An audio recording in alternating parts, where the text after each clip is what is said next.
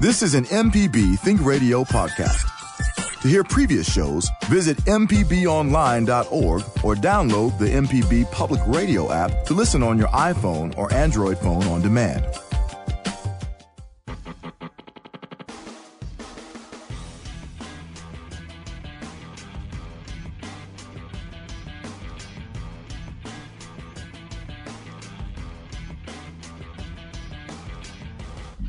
Welcome back. It's MPB. Did something just break in here? It's uh, MPB. symbol in there? What's going on? what happened? I thought it just. Uh, anyway, all right. Good start.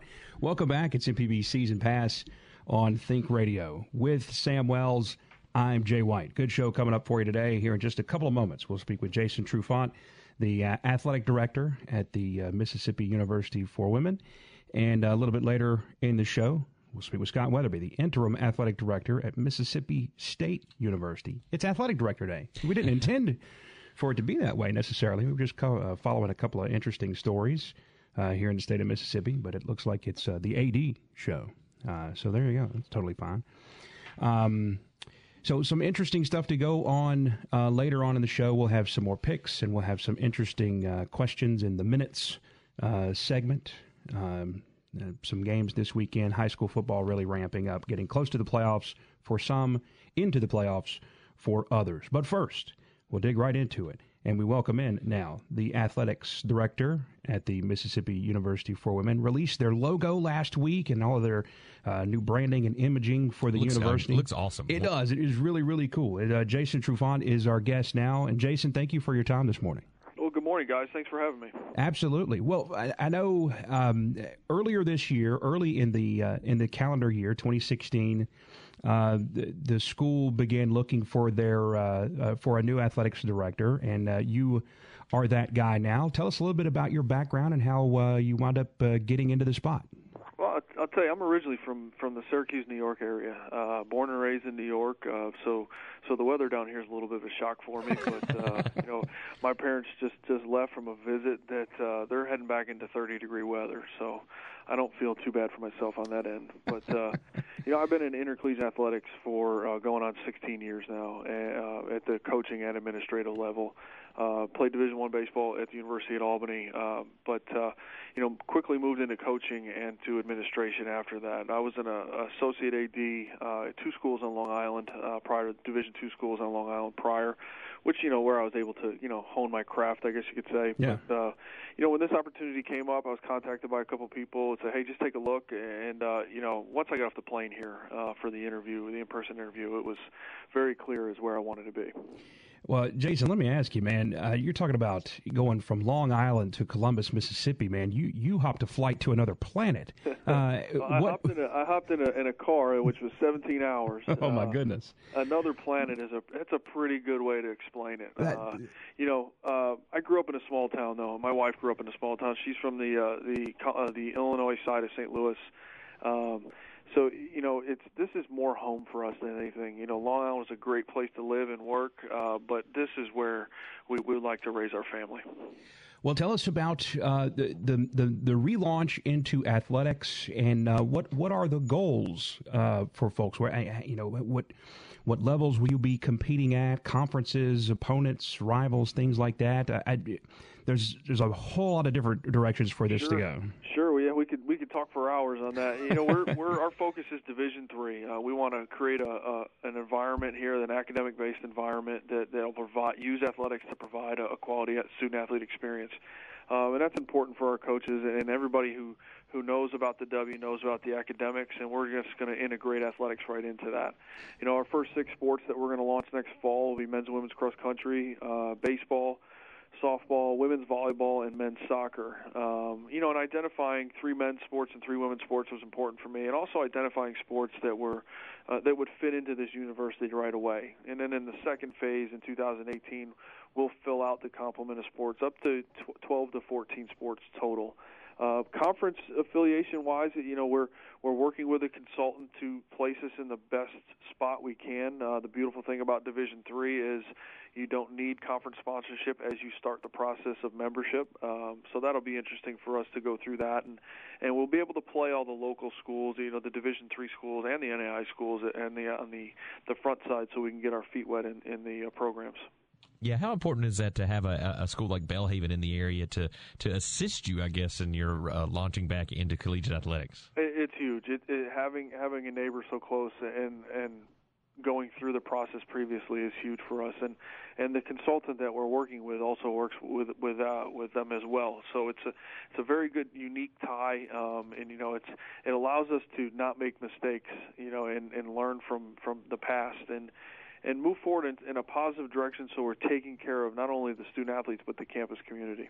And Jason, I'll also ask you, uh, you through men's sports for the uh, Mississippi University for women. Hey, I I wasn't good enough to play sports, so nobody really asked me to be on a team. But uh, was that a I, I don't want to say a, a, a, sticking point there, but uh, well, how do you how do you address that? I guess there's not really much to you know you know, it, the W, it, it is it is what it is, and we are who we are. Um, and you know, it was important for me when we started in, back in June to to identify an athletics mark um, that could be uh, transmitted universally, and it could be used by uh, men's and women's sports. You know, the W would have been hard to to put on a uniform or the complete name would be hard to put on a uniform, especially for men's sports. Yeah. So it was important for us to use that new logo and have it identify with with men's and women's sports alike. And uh, you know, the coaches that we're bringing in here, we're, we're teaching them, hey, be able to tell the story, tell the story of our university and why we are who we are, and you know.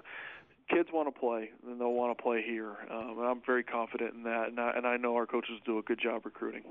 The you mentioned uh, the logo and and uh, the nickname, the owls, the color scheme, which is uh, it's kind of a I guess a, a royal blue or a little darker on on uh, some Carolina blue or sky blue. Um, I, saw this. I, I, was I was I saw the story uh, on uh, Chris Creamer's sports sportslogos.com website, and he, I mean, he's a he's a nationally renowned. Uh, I guess uh, media member to a certain extent, sports media member, but he's just uh, he's an incredible follow on Twitter and Facebook, and the and the website is fascinating, especially if you're a logo or uniform dork, and and he had a feature story on on uh, the W there and their their relaunch of the athletics, and and that had to be a lot of fun. Can you tell us a little bit about the process of of developing the logo and and the nickname, the color scheme, the whole thing, and and how your imaging and branding is going? Sure. You know, it, I started here June 6th, and I think on June 7th we made a call to Joe Bosack and Company out of Philadelphia, uh, a national branding company, that uh, to help us with this uh, because it wasn't something that could be done, you know, just at a, at the spur of a hat. You know, it was important for us to identify with a company that had national recognition and understood what we were trying to do. So, you know, the very first steps of the process were very easy. It was basically ask us a bunch of questions about the university, about Columbus, and in general, and and what we were looking to accomplish from the new athletic identity. Uh, and then from there, you know, just consistent phone calls and, and meetings and you know, they ended up coming up with five proposals um, for us to look at. And you know, as you're sitting there on your computer screen, and you know, it's just exciting at that point. You start seeing it, seeing it, and then there's one stood out. To be honest with you, the one we're using.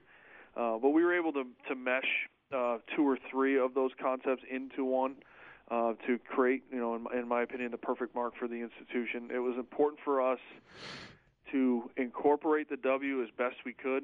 Uh, so we were you know, really taking that traditional side but moving it forward into a, a modern athletic image. Uh, and that's been that's been our goal. You know, the colors are are traditional university colors. The thing that I love about that is, you know, we are not um, common colors in this area. You know, we are not maroon or we're not crimson. Or, you know, the navy blue and and the uh, the quote it's Welty blue is um, those are unique colors for this area.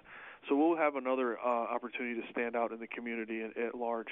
Having the story on the internet, we had over 23,000 hits on our Facebook page. You know when that story was released, uh, and our uh, university relations department is doing an outstanding job fielding questions and and pushing that logo as best possible.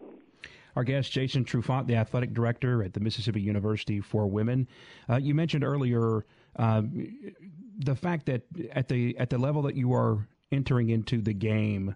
Uh, and Sam mentioned one. You know, he mentioned Millsaps. But there, there are there's a ton of teams in Mississippi, uh, or schools, I should say, uh, that that kind of fit into the the area that you're entering into the athletic realm. I mean, I could think of you know Blue Mountain College or Rust and um, William Carey, Millsaps, Belhaven, um, Tougaloo. There's a bunch of them all over the place. Have you have you begun? And this, it may be way too early in the stage at this point. Uh, I may no, be getting no, ahead of us, but those, have you reached out to those schools? Yeah, those conversations have already have already begun. You know, our volleyball coach is, uh, you know, locking down dates uh, for next fall for you know to play institutions. You know, like the Millsaps and the, and the the Belhavens of the world, the Huntingdons of the world. Um, you know, and our soccer coach, who's you know hasn't even arrived yet, but he's also he's working very hard to to uh, put a schedule together already, and, and that's really, you know, when these coaches come in, that's my first focus. Start recruiting, start scheduling. I'll handle the rest for you. You know, the the budgets will will will get that done. I'm not worried about that, but I need you to get get yourself on the map in the recruiting world, and I need you to get yourself on the map in the scheduling. Once that happens, we're able to recruit off campus, meaning we can take our teams places and, and play at other institutions. They can see what we're all about. Um, and it also gives our coaches a, a little bit of, uh, I guess, validity is the best word for it. Is oh, no, they are real and they are doing what what they said they were going to do, and they are out here playing and, and playing at a high level. Jason, how important or how excited is the entire university to uh, to have athletics back? This is athletics is kind of looked at, I guess, as sort of a uh, the front porch of the uh, of, of a college where it's a lot more visual than uh, say maybe some of the academic uh, side of the institution. Yeah, great, great term. I used that yesterday in a, in a, a group that I had to speak to. Is that you know we are the front porch. We are visible on and off campus, which is a tremendous honor, and, and it, it it's worked well for this campus. Uh, the campus community itself, there's such a buzz. You, you just drive onto campus, you feel something different. Uh, when that logo came out last week, there was a tremendous buzz. People are more upset that the actual apparel release won't be until December one. You know, they, they get to see the logo, and then But oh, in time I for want it. Christmas. Yeah, it's and that was designed, you know, get that out before Christmas so people could have it and, and own it. And that's what we've been upfront with all about is wanting the campus community and the Columbus community to to put their hands around this this athletic department and this logo and everything we're doing and and be able to touch it, feel it, and be a part of it, uh, which is it'll be unique. You know, we expect people to line up for our games and you know be be positive supporters of this program.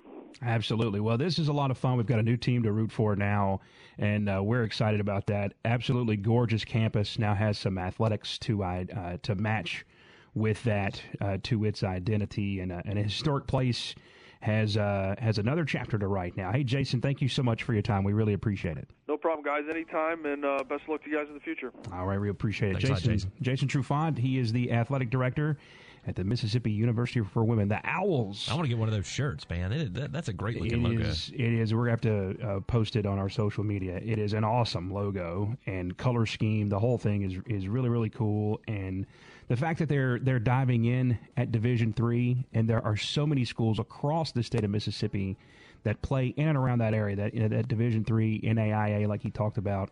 Uh, there's going to be lots of opportunities for instant rivalries, um, and not even necessarily rivalries, but just you know fun Good old fashioned fun. yeah, man. fun series with with teams that are very very close by. That'll be a lot of fun to watch. All right, we'll take a break. When we come back, Scott Wetherbee, interim athletic director at Mississippi State University. Great conversation there, and one more coming up right here. This is Season Pass on Think Radio.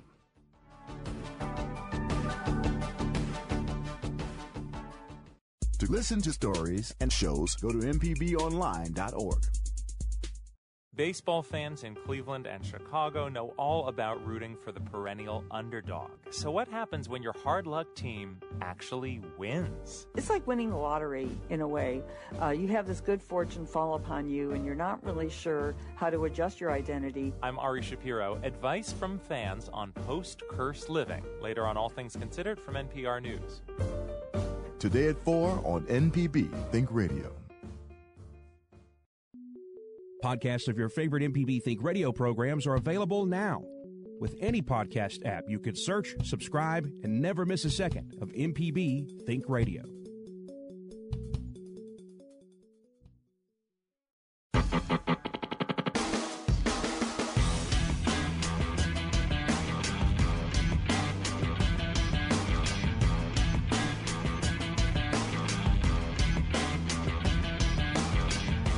Welcome back. It's MPB Season Pass on Think Radio with Sam Wells. I'm Jason. I'm Jay White, not Jason Klein. Jason. Yeah, talking to him earlier. So I don't know. Yeah. Well, you can call me whatever you want.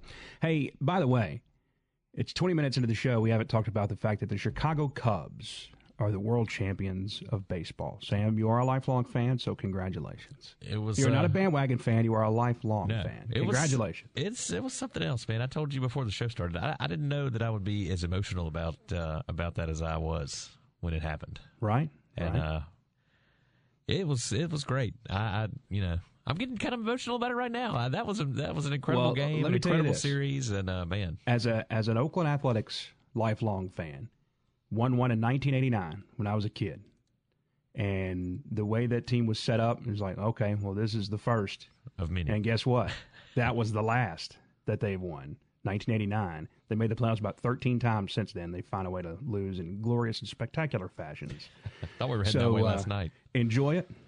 Um, I'll say this, and I, we've got time to speak about this at the end, but uh, uh, in a losing effort, and I, I, I can't say this enough as a baseball dork, that Rajai Davis at bat when he hit that game tying home run, Oh man, that's the, I mean, I get emotional as a baseball dork, I get emotional about that play. That's Oh. the best, that's the best at bat I will ever see in my lifetime. It is over. it was great. It It was is something. over right now. That is the best at bat I will ever see. He took a 101 mile an hour fastball, six inches off the outside corner at the belt on a 1 2 pitch for a ball. Then he fouled three more sliders off before hitting that home run to tie game seven of the World Series. And what was it, the bottom of the eighth? Yeah, That is. inning.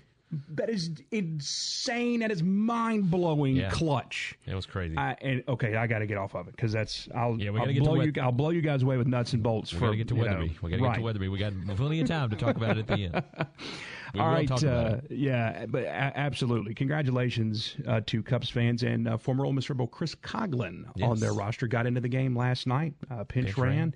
Uh, in a in a key situation in the game. Also, I'm not ashamed to uh, to say it. I texted uh, our guest of a former guest of our show, uh, Don Kessinger, last night. Told him congratulations on the Cubs right. World Series title.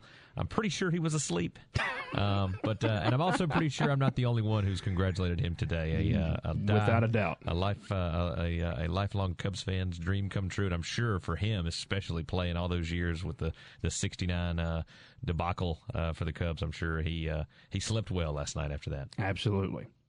All right, uh, Scott Wetherbee is the interim athletic director at Mississippi State, promoted to the position. Scott Stricklin took the athletic director's job at the University of Florida. Take this uh, conversation with him yesterday afternoon. We started it off uh, by asking him how has his job changed on a day-to-day basis, going from the position he held previously to now being the guy who who's running the show.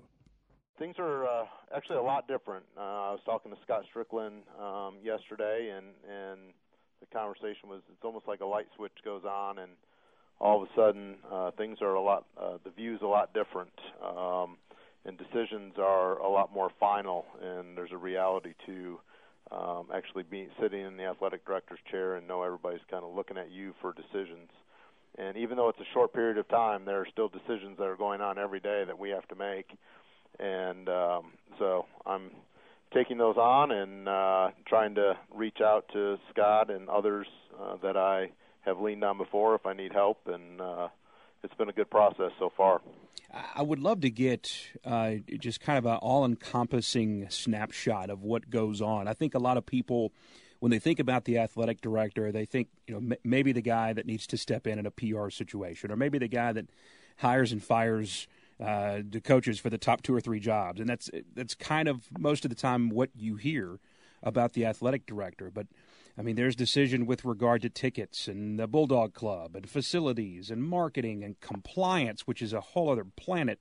Uh, there's just so much that goes on with the athletic director that he, he kind of has to touch on a, I'm I'm guessing near daily basis. That's correct. I get updates um, a couple times a day from compliance, and you know, because we have so many different student athletes, and we're trying to get recruits coming in, and uh, you know, I've got a coach reaching out and saying I got a recruit coming in, and can you meet with that recruit, and and you know, so we're starting those process. But then each area you kind of just mentioned, each one has to come and say, hey, this is what's going on in my area. I need a decision on this. Are you okay with that? Here's my budget. I don't have the money for that. Can you find some room somewhere else? And you work with your CFO. Um, there's even the hey, I I didn't like the way this game went, and they'll send you an email or tweet at you. And I'm the type of person that wants to try to respond to everybody and and um, be real hands-on and, and know that we are listening and and uh, trying to react accordingly. So you have all those different different things going on. So my inbox after a, you know a Saturday football game of whether the sun was too hot and it beat down on me or the gates weren't open in time or you know there's all those different things. Then i got a really nice note about uh, a parking attendant that helped somebody that get hurt that had to go and get stitches and wanted to say thank you. So you run the gamut of very high level. I'm you know today and tomorrow i'm in um, construction planning meetings and, and looking at what we can do for the east side at Davis Wade Stadium and you know the building construction of the football or the video board for Dudy Noble and then turn around and try to have the plans ready and everything ready to go come June to start building um, our new Dudy. So um, yeah, there's a lot of different moving parts and you just try to keep them all juggling. So let me ask you, you come from, it, it's interesting you mentioned – uh, trying to be accessible to the fans. You come from uh, a more of a, a, a, marketing and branding background, and so that's that has to do with making the university's athletic departments uh, that you've been with um, uh, more relatable and accessible to fans. So, uh, how changing from that department to being to to more overseeing the entire thing how have you figured out or are you still learning how much of a wall that you kind of have to put between you and um, a certain amount of uh, the fan base, if you will. Yeah, that's that's actually one of the so far been one of the toughest things is is the my external staff that we would interact all the time, um, and you try to tell them your door is always open, yet how come it's closed and I can't come see you? Um, you know, you, you battle through that, and I tell them you know, I'm going to lean on you more to help answer some of these um, issues and use your best judgment based on what we've done the last three and a half years and make making those decisions. And most of them know um, how I would respond or the answer. Um, and if it's real critical, they can get to me. And and and you are you're you're trying not to create that barrier. We don't need silos, and we don't need. Uh, it's not about me because it's we have a great staff and Scott's been really good about that um, over the last few years to allow us to just make some you know tough decisions or make the right decisions and help our fan um, environment and and the experience that we have for our student athletes. So I'm going to try to continue that and and when we put um, our student athletes first when we're asking the question how does this benefit them or how does this benefit our fans and their experience at our events, our games, our matches when we put those two things in the forefront, usually you can answer the question pretty easily, and, and we can do that as a group. Scott, you brought up Twitter earlier. Uh, how important is social media these days for uh, college administration? I know a lot of ADs and a lot of uh, collegiate football coaches and other coaches from around the country really engage with fans. Uh, I guess it's kind of a fine line there. You want to engage, but you don't want to get too involved in it either. Yeah, I think um, I think it's uh, kind of a necessary evil, maybe. Um, I think you you have to have it, and it, it's challenging for me. I'm I'm I'm a very outgoing person, but I'm also not somebody that feels like my life is that exciting to actually tweet about things, and and so I do a lot of retweeting, don't have a lot of followers. Then on the other spectrum. Scott was very creative, had over 50,000 followers, and and he always was insightful on a daily basis, and very engaging, and our fans want that and kind of expect that. So um, obviously, if I'm in the chair too long, I need to up up that game. But it's very important for our staff, and we focus on digital media a lot, and we do a lot of advertising, and a lot of our um, stories we tell and those things are all based on social because it is very important. You know, here in Starkville, we don't have, you know, the uh, a big big newspaper, or we don't have um, the TV stations that are just right here in our backyard. So we're actually the ones telling the story and getting the news out. So it's really important, and we use whether it's Facebook or Twitter or you know Instagram, and now they're in the Snapchat, and I don't understand all those, but we we do them, um, and we do them well, from what I hear. So, right, yeah, I I don't Instagram and Snapchat, I don't I don't understand those either. It seems like some of the other ones, the older ones, serve the same purpose. But eh, I guess that's neither here nor there. But y'all let me y'all need to listen to Everyday Tech on MPB uh, on MPB Think Radio every right. Wednesday. That's right. let me ask you about Scott Stricklin's move to Florida. The news kind of got it, it got to the public, or the I, I want to say the the speculation of the move um, um, got to the the media and the public. Uh, I'm I'm sure well before uh, a lot of the parties wanted that to happen, and so there was kind of this long lingering period where I'm sure Scott was in anguish over what is an extremely tough decision between uh, incredible once in a lifetime opportunity and what is absolutely home for him. Uh, how was that that time working with him, being close to him? What what was that like? Yeah, it was. Uh, it was you know, it's kind of tough to to watch a little bit with him. I mean, I know how excited he was uh, to have the opportunity. It's not something that he um, went out and lobbied for or tried to get. It was something that they called him, and and and he had to you know pray about it a lot and talk with his family and, and try to do what he thought was best for him. And um, he loves this university. Um, he'll always be a bulldog.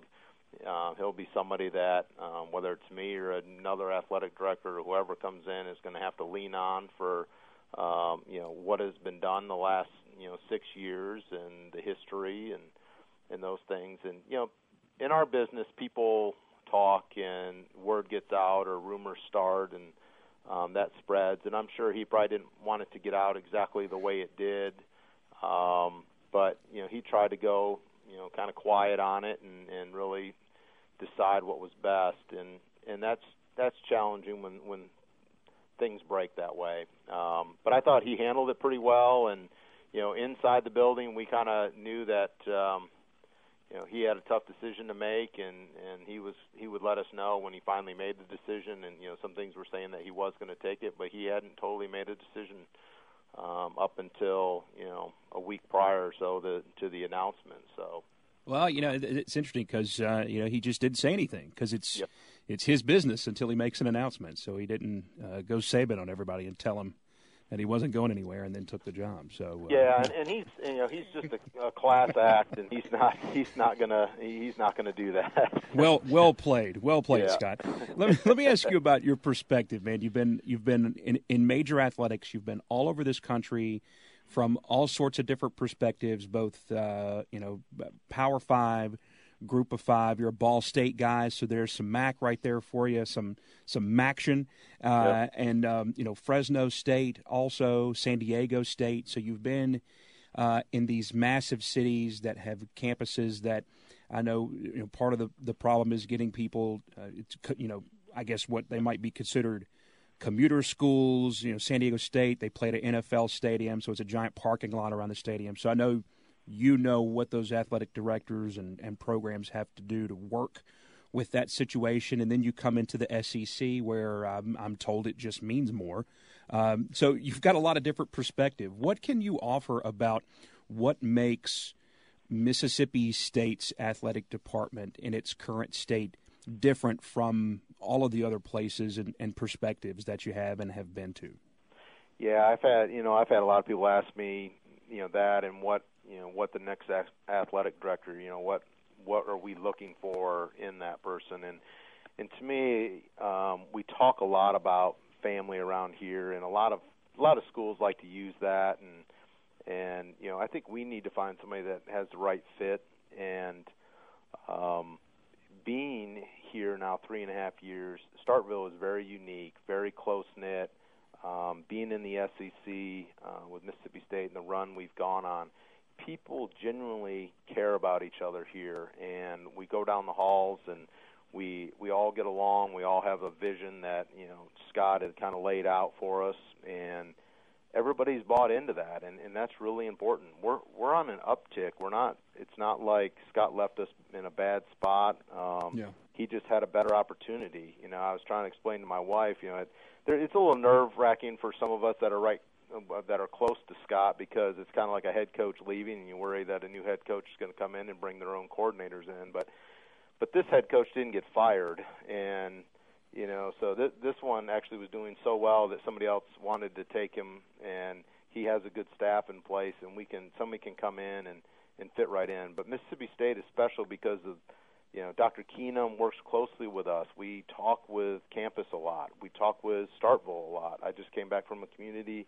uh, roundtable where the county was there, the city's there, the university's there, and we're all meeting and talking about how we can better the city and the university. And, and that's important here that I just didn't get in you know in San Diego. We didn't do that, and and in Fresno we didn't meet like that as much, and and people were more worried about where their next job was. And here, people want to come, and we're in the SEC, and and you're excited to be here.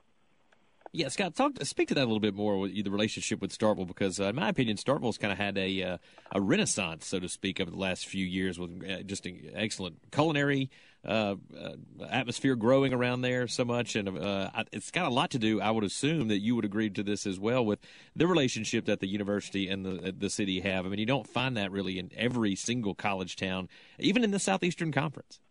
No, absolutely. We we were actually just speaking on that today, and and Mayor Wiseman was was there and, and talked about the unique relationship that we have. That we have, a, you know, the pri- the private sector and the public sector coming together, and you know, we have a convention center that sits on university property with private some private funds, and having the you know the Marriott open up and the growth here, you I kind of call it the Dak effect. You know, um, yeah, you know, certainly. with, yeah. with, with him coming in and people are excited. We're building apartments and condos and homes, and it's expanding and growing. And you know, you mentioned even in the three and a half years I've been here, new restaurants have come in and and shops, and you know, it's exciting to see. And the university's growing with it, and and it all goes hand in hand. And if we can work together uh, it is very unique, and and that that part of it's exciting, and that's what we're selling when recruits are coming into town, or if we're trying to hire staff. I've hired over 20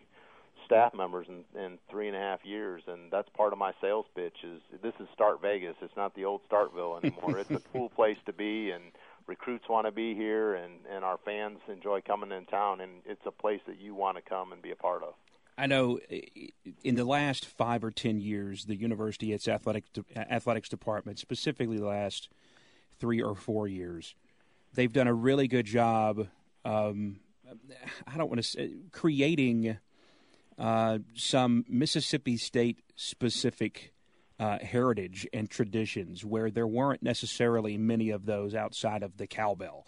Uh, hey, don't know, leave out another TJ. Uh, but uh, you know, the, like the Hail State thing. I mean, that's that's Mississippi State has completely owned it. They made it their thing. They put it in the end zone. That's the website uh, address now. It's all of the Twitter handles. How much do, have you played a part in the people, like you mentioned, the staff that you've that you've added? How much has that played a part into uh, the deciding and then the, the, the execution of making that Mississippi State's brand?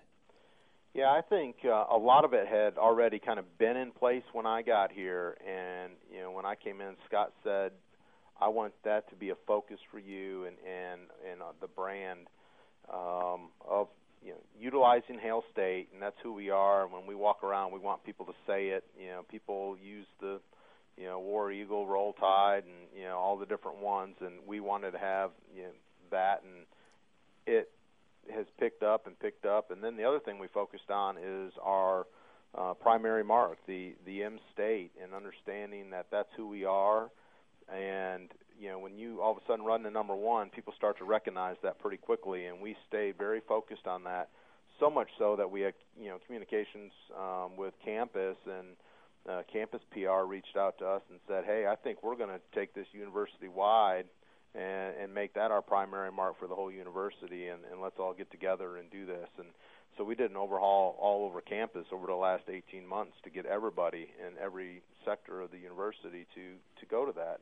And that's important that we're out there all selling the same brand, look, feel, and trying to be. Um, you know, you want to be edgy with whether it's uniforms or the way you look, but you also want to be clean and classy with it, and not be too over the top. And and so we um, you know, we really look at that, and that was important. So when I'm hiring staff, and we look at graphics designers and photographers and video people, we talk about being very consistent with our look and making sure that we are all on the same page with uh, how things are going to go out, and um, making sure that we don't have any mistakes, so that people realize and recognize that oh, that's Mississippi State and Hail State, and, and that's what we're about.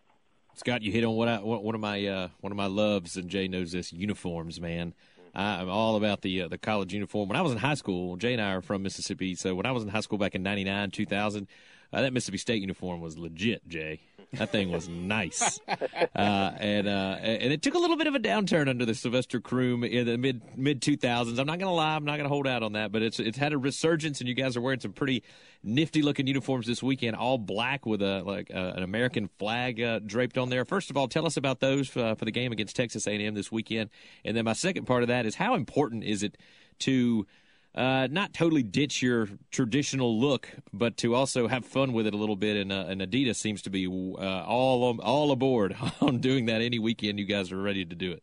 Yeah, absolutely. You know, it's you have to have a balance. You know, it's almost like playing music at a game. You know, we've got um, we got a younger group that really wants a, a different kind of music, and we have an older group that wants a different kind of music, and we try to balance that. Well, you know, we got we try to be very um, clean and crisp with our uniforms, and then every once in a while we might dab a, you know, we we did the um, uniform for the game in New England, and and got good reviews on that, and then yeah. this military appreciation uh, uniform and the only thing we didn't do with this uniform, it, it actually was going to have a black helmet with a, a, a POW on the side, and we we decided against going with with adding a fourth helmet. One, it gets costly, and two, we don't have places to put them and everything else. But what people don't realize is you plan this out two years in advance. So we're actually this came about two years ago in a planning session with Adidas on, hey, what kind of strategy uniforms do you want to do for 2016? And once we figured out we were going up to New England and Dan's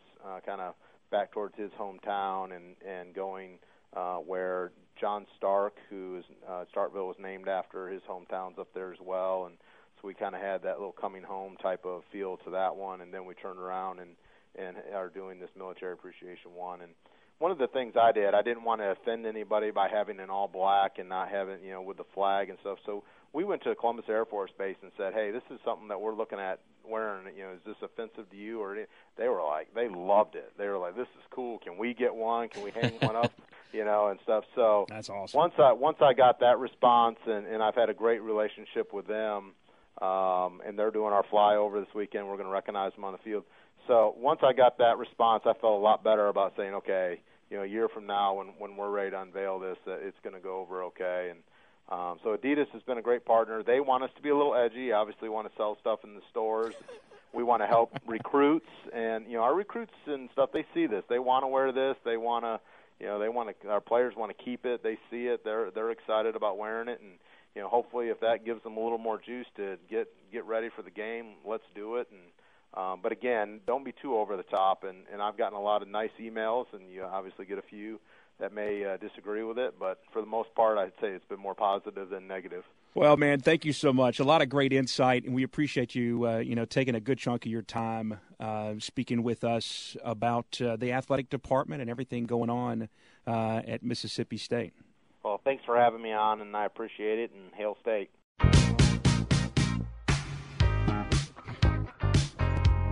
awesome conversation with Scott Wetherbee right there, interim athletic director at Mississippi State. I'm sorry, I got thrown out. Jonas started dancing right when that music came on, Jonas Adams, and uh, that was awesome. That was worth watching.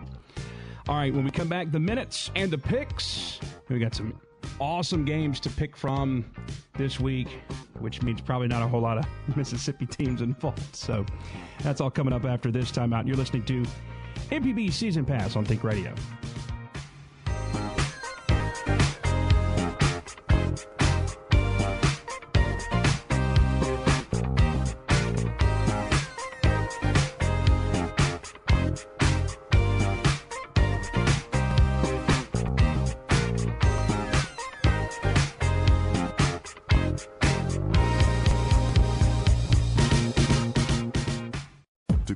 Stories and shows, go to MPBOnline.org. It's been an unpredictable election year, but one thing is certain. On November 8th, the votes will be counted. Join us for the results, reaction, and analysis on the big night and the morning after. Tuesday at 7 on MPB Think Radio. For many parents, a child's sour tummy is a scary dilemma. For others, it's just another day at the office. Tummy issues are common, but sometimes they can be a sign of something worse and lead to serious complications. This week on Southern Remedy Kids and Teens, Dr. Jimmy Stewart talks with you about the warning signs and complications with everyday children's stomach pains. That's this week on Southern Remedy Kids and Teens with Dr. Jimmy Stewart. Coming up next on MPB Think Radio.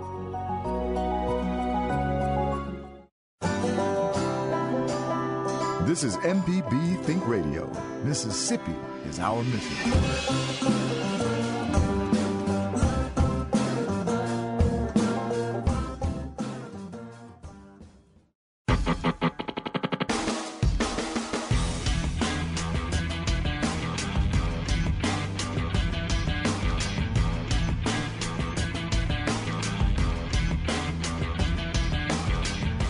Welcome back. It's MPB Season Pass on Think Radio with Sam Wells. I'm Jay White. Time for the minutes. All right, here we go, Sam. Number one. And I know you're biased, so I know you're already going to give me the wrong answer here, or I don't know. You'll just just a biased answer. I don't know if there is a wrong or right answer. If there is not a rain delay, are the Cleveland Indians the champions of the world today? Yeah, probably so. But there was. Whoop. So, oh well. Don't know what to tell you. Uh, for a, for a uh, a team and a person such as myself who has suffered with the uh, uh, with the Jim Bullingers of the world, uh, with the Chicago Cubs, Oh. who I love Jim Bullinger. I wore a turtleneck in Little League uh, as a tribute Okay. to Jim. Um, That's a random pull, Jim Bullinger, but I like yeah, that though. I don't. Uh, I don't. Uh, you know, So not- yesterday I went with Les Lancaster and Jeff Pico and Al Nipper and Paul Assenmacher and Bob Dernier, but yeah, no, Jim Yeah. Bullinger, you trumped me with that one. Yeah. So, uh, yeah, you're probably right. They probably are world champions. Um, I, I say this just because the the the Davis home run and uh, Chapman was reeling at the time, and so the Indians had all of the momentum. And then when they had that rain delay, it allowed about what about a half hour for everybody to cool off. yeah.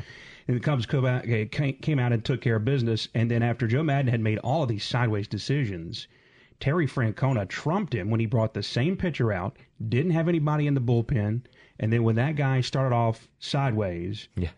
uh, the, they didn't get him out of there until it was too late. Yeah. In Game Seven of the World Series, both those managers who are so good were both terrible last night, which Yeah, is pretty shocking. The Cubs won that game in spite of Joe Maddon, and uh, that's all. That's all I'll really say about that. That- that- the, the the pitching decisions and the switching and the things like that, taking out Kyle Hendricks uh, when he did, taking putting Jon Lester and David Ross in the ball game. Of course, David Ross ended up hitting a home run and making him look like a genius uh, with that move. Um, but eh, none of it made any sense to me uh, to do all that at that point, uh, to move the pitchers in and out when they did. And uh, but hey, Are the champions. All right, Ole Miss's defense Saturday versus Georgia Southern's triple option running attack. Is this worrisome? Georgia Southern averages about 300 yards a game on the ground. They're one of the top 10 rushing teams in America, and Ole Miss is one of the bottom 10 rushing defense teams in America. Zoinks! But Ole Miss is a four touchdown favorite in this game. Yeah, it's definitely worrisome, Jay. If the uh, other team has legs at this point, it's worrisome for the Ole Miss Rebel defense. Uh, I was up there last weekend for the Auburn game. Um, Pettway could have run backwards uh, through the holes that the Auburn Tiger offensive line was creating there for uh, for uh, the Tigers. And I think I told you this a couple of weeks back, but um, Leonard Fournette and his uh, jaunts against Ole Miss uh, in Tiger Stadium when LSU won 38 to 21, 261 yards of uh, gained from by Leonard Fournette before contact in that game. That's not good. It's not a good stat. It's not a good stat for the Rebels. They uh, they got to shore up that run defense. I suspect there'll be some uh, some changes coming in the offseason coaching wise because uh, that sort of stuff can't continue, man. I need Ole Miss to show me what they're made of. No one, including the players and the coaches and the people close to the program, thought they'd be sitting at three and five right now. So you're a three and five team with an 11 o'clock a.m. game. It's going to be a tepid crowd that probably shows up late. What does show up? And then you've got a meaningless non-conference game against Georgia Southern, who has motivation in in the fact that they're playing at an SEC school. That's a lot of things all pointing in the wrong direction. Not Yeah. saying Ole Miss is going to lose this game, but I think Georgia It's Southern, who finished in the top 20 last season by the end of the year. I think they won 11 games, 11, 12 games last year. So they know how to win. They're not as good this year. I think they're 4 and 4 right now. But if they punch Ole Miss in the mouth first, I need to see that Ole Miss can pick themselves up off the canvas with no motivation except personal pride, because that's all it's going to be. Yeah. All right, so It's going to be difficult crowd wise, too. There's not going to be a lot of people at this game. Right. I mean, it's kind of the thing. And I don't understand that personally. Uh, why you rush in to watch all the games where your team could get its face kicked in, but the one where you pretty much know you're going to kick the other team's face in, nah, I don't want to see that. That is that is the that is such dumb logic by fans. But anyway, all right. Can Mississippi State stay close with Texas A&M? I don't think that they can. I think Texas A&M's offense is too much for this reeling state defense as well. I think Mississippi State's offense has looked good the last few weeks, but A&M's defense really needs to. I think they'll they'll have they'll have a show up game. They'll have a show up game this week. I, I just don't see it happening. I, I hate being the uh, the negative Nancy over here, especially after his team just won the World Series, uh, you know, for the first time in 108 years. But uh, big time college football for the SEC schools in Mississippi is not looking good right now. You know, I, Texas A&M is due, you know, kind of a A whooping. a, sour egg type of game. You think they were? just- they had it at Alabama. Well, I, they, they could have played as best they could, and Yeah, it's true. I mean, they Bama could have scored fifty, and Lane, if Lane Kiffin, you know, wasn't drunk calling the game every week, I'll say this: the time of day helps state. it does. I agree with that. That's a good call. I don't know if it's going to happen. I mean, I, I do think Texas A&M is is due a bad game. I don't know that it's going to happen against Mississippi State though, but that could. If A&M plays a bad game and State's on it, that could keep it close. All right, hey, will Presbyterian Christian School end Jackson Prep and JA's near two-decade-long stranglehold on the top classification of the MAIS? Uh, I think they will. I think this is a, the, the year that you know that they can make this happen because uh, Jackson Prep and JA look uh, very vulnerable at this point, and uh, this team's been playing very good football this year. It's very interesting. Isaiah Woullard is what everybody talks about when you talk about Presbyterian Christian. Yeah. He's um, you know he's a record-setting running back, but I watched PCS and, and Prep play their game in the regular season uh, a handful of weeks ago. Presbyterian Christian's speed to the ball on defense is it, it was surprising to me, not to their fans, of course, but I was shocked how quick they get to the ball. Uh, it was impressive. They're Yeah. they are not a one trick pony. They're a good football team, top to bottom. Joey Hawkins is a good coach. I think this is the year too. Yeah. I think this is also the year. Uh, I think they're catching prep a year early Yeah, uh, with this team. It just the way the cycles work Yeah. out. Uh, I, I think prep will be, you know, they'll be really really good next year. Yeah. So, all right, uh, here we go. Time for the picks. well, let's go to break. Let's go to break, and then we'll and we'll come back and do the picks. Okay, well, right. there you go. There, Sam's the producer. All right. I just talk. we'll take a break. This is MPB Season Pass on Think Radio.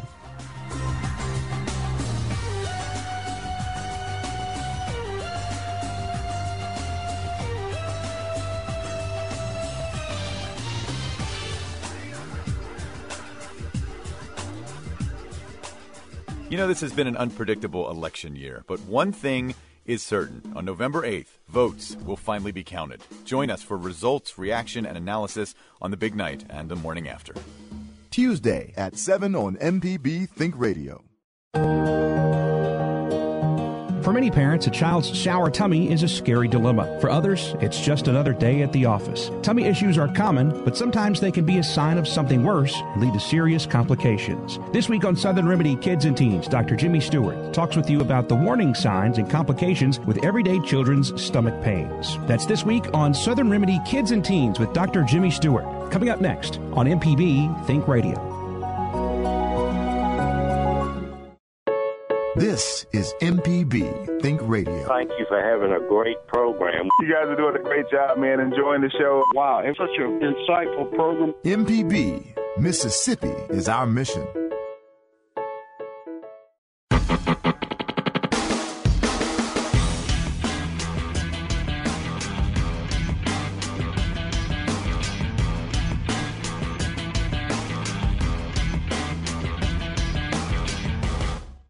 Welcome back. It's MPB Season Pass on Think Radio with Sam Wells. I'm Jay White. Just a couple minutes left in the show. Time for the picks. We'll start off with uh, some SEC football. You hear the music come in there. Number one, Alabama Crimson Tide, 8 0 and 5 0 in conference play.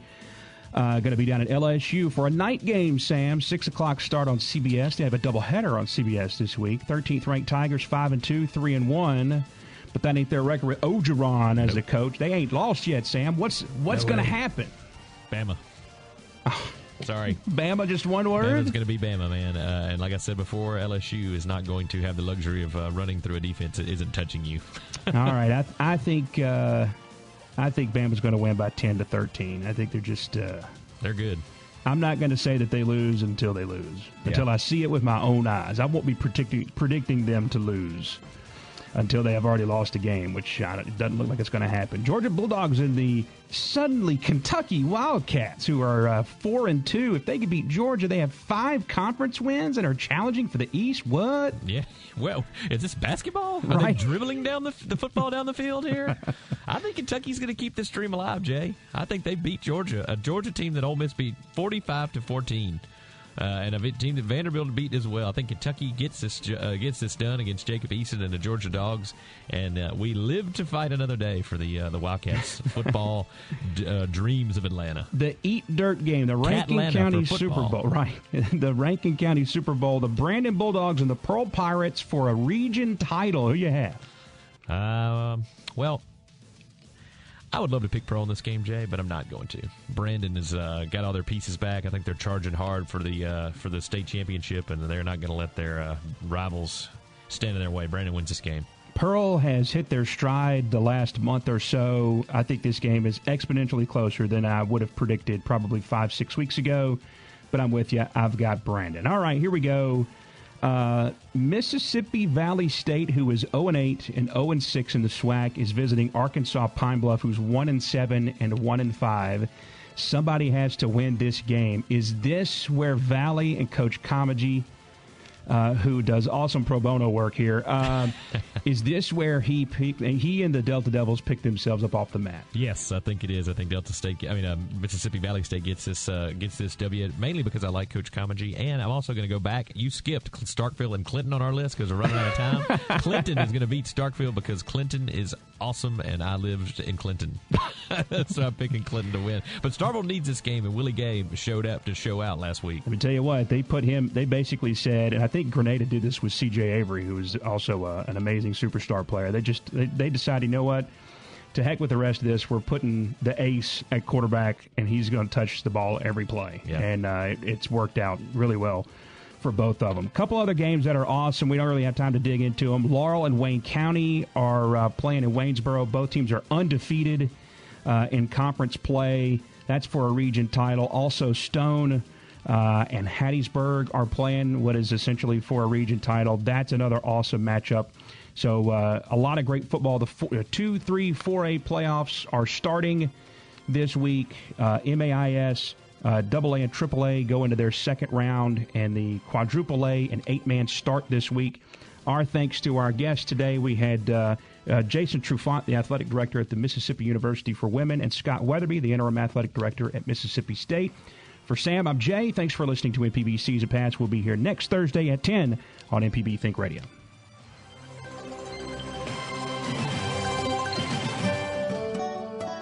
This forecast is underwritten by Blue Cross and Blue Shield of Mississippi. Live healthy. Live blue. It's good to be blue. More